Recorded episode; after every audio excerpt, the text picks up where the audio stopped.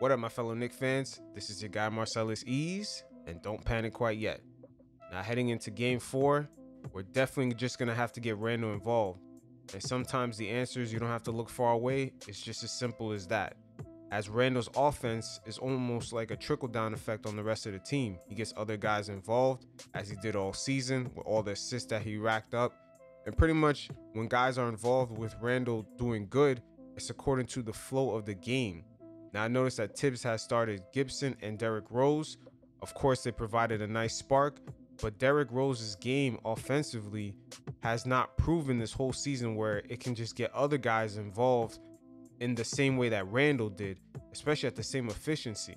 Now, I noticed that the Hawks are pretty much forcing Randle to go to the baseline and they're sort of going into some sort of zone on him, which is throwing him off. I'm wondering if Thibs can make major adjustments, maybe make other guys make quick cuts to the basket once Randle gets the ball. But Randle's going to have to make quicker decisions as he did all season, either get rid of it or attack the basket, which he was pretty much doing towards the end of this game. I don't know why it just clicked in all the way at the end. Now, the free throw shooting in game three did keep us in the game, particularly from Nerlens Noel, as he made like 10 free throws, which was very odd, particularly in the first quarter. But that pretty much kept us in the game. But the Hawks defensively, this team does have weaknesses. And all game along, they kept fouling the Knicks, which pretty much kept them somewhat in the game, even though we were down 15 points for most of the game.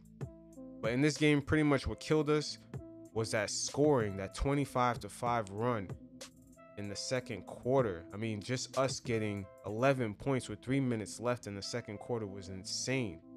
And just Randle in that quarter alone was one for nine, RJ was 0 for 5, and we just had four team assists at the time. Once again, going back to that Derrick Rose, just the Knicks watching him do his ISO.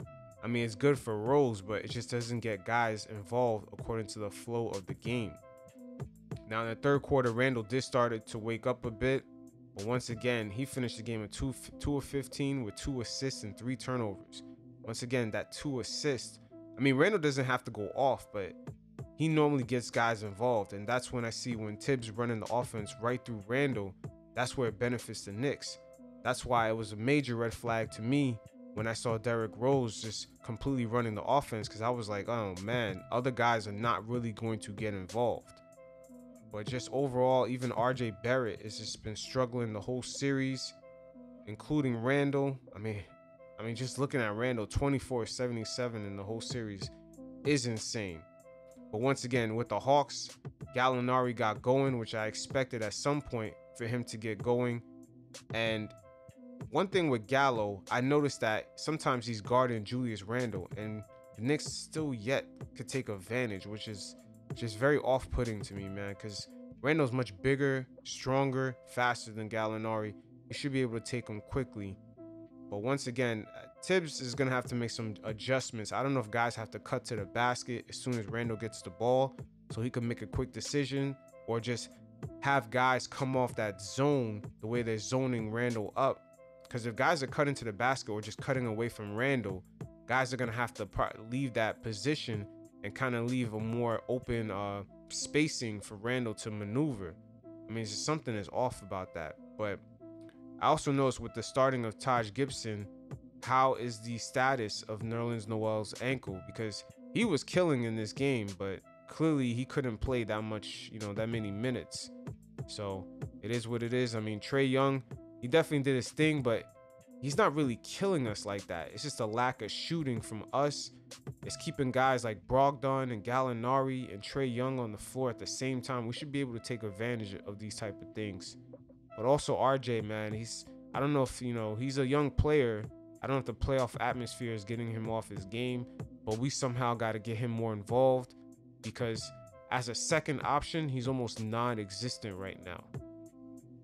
But it is what it is. Hopefully, Thibs offensively can make major adjustments, and we'll see how it works out in Game Four. But we should have confidence here, man. The Hawks are not a team that's gonna really kill anybody. I mean, this team spent a lot of money during the offseason on players, but yet they're not that far away from where we are at. And we're pretty much in the first year of rebuilding mode. So I mean, I wouldn't say we're in the first year, but we're in the early stages of rebuilding mode. So it doesn't really make any sense of why we're getting lack of scoring from our 1A and our 1B options, but yet a lot of these games are pretty much they're not that far off from being close.